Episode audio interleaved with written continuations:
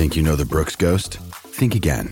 Introducing the all new, better than ever Ghost 16. Now with nitrogen infused cushioning for lightweight, supreme softness that feels good every step, every street, every single day. So go ahead, take your daily joyride in the all new nitrogen infused Ghost 16. It'll turn your everyday miles into everyday endorphins. Let's run there. Head to brooksrunning.com to learn more. Welcome back. We got church campus police forces on their way, maybe. We got action in next year's Senate race fun. And we have a reminder that football season's on the way in just a few months. I'm Mike Morgan, and we're down in Alabama. Well, for years, college campuses have had their own police forces. Here in Alabama, campuses that include churches and private academies might give it a try. AL.com's Lita Gore reports that Governor Kay Ivey signed off on a law that would allow police forces at Briarwood Presbyterian Church and its school, Briarwood Christian, in the Birmingham area, and Madison Academy in Madison County.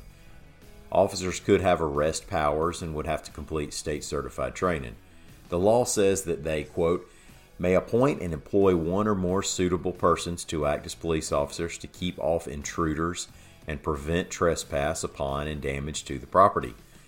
These persons shall be charged with all the duties and invested with all the powers of police officers, including the power of arrest for unlawful acts committed on the property.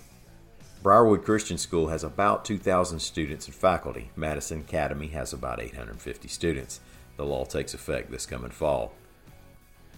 We all figured it was going to be a nice, genteel Senate race we have coming up in 2020. Sure, you did. You might have noticed some movement this week, and there might be more by the weekend. Here's a rundown of how the GOP side looks as of this minute. United States Congressman Bradley Byrne has been in. State Representative Arnold Mooney is in. Former Auburn University football coach Tommy Tuberville is in. Now Roy Moore is in to give statewide office yet another shot. President Trump ain't crazy about it. He wants that seat back on the Republican side. As a matter of fact, other than Moore's longtime supporters, the only person who might be crazy about it is current Senator Doug Jones. As a Democrat, he'll be looking for whatever advantage he might get. Secretary of State John Merrill filed the paperwork to run, but hasn't publicly announced it as of this moment.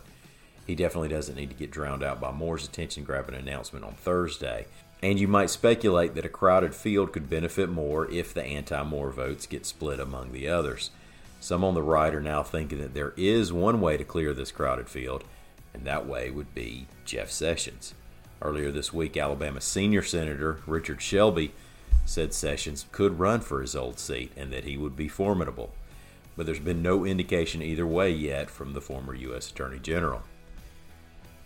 Well, here's this week's reminder that college football season will be here before we know it. United Airlines has released the dates that it will offer nonstop flights that can serve fans traveling to away games. AL.com's William Thornton reports that out of nine that United is having this coming season, two are for Alabama fans. For the September 14th game at South Carolina and the October 12th game at Texas A&M. The flights will leave Birmingham the day before the ball games and return a day after the games. United is offering this service for Auburn's opener also, but it'll be flying Oregon fans from Eugene to Dallas Fort Worth for the Advocare Classic out there. Y'all have a great weekend. I hope to see you back here on Monday. Until then, stop by and see us any time of the day or night on the internet at al.com.